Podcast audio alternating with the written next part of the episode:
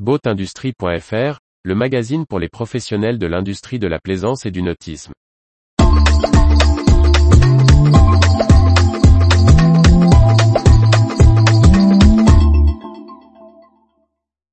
Vie du nautisme, Tecmar, ICOMIA, Foresti Esuardi, Genevaux, Vision Marine.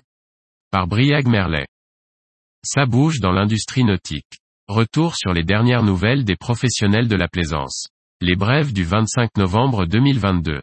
Le distributeur français Tecmar renforce son offre de marque de Navico Group, la division équipement du groupe Brunswick. L'entreprise est désormais le représentant en France de la marque Blue Sea Systems, société américaine fondée en 1992 et réputée pour ses composants électriques en courant continu et alternatif pour le milieu nautique et les véhicules spécialisés. Son catalogue dispose d'une large offre, du coupe-batterie au tableau électrique en passant par les instruments de mesure. L'Association internationale du nautisme ICOMI a publié une version remise à jour de son guide du distributeur. Le document destiné aux sociétés de distribution de l'industrie de la plaisance, s'enrichit de nouveaux contenus dédiés au marketing produit et aux réseaux sociaux. Le spécialiste italien des pièces d'accastillage et de quincaillerie pour l'aménagement intérieur des bateaux forestiers Suardi a annoncé le rachat d'une autre société italienne du secteur, Versario del Monte. Sa gamme d'équipements de pont en inox et en aluminium complète l'offre de Foresti Suardi.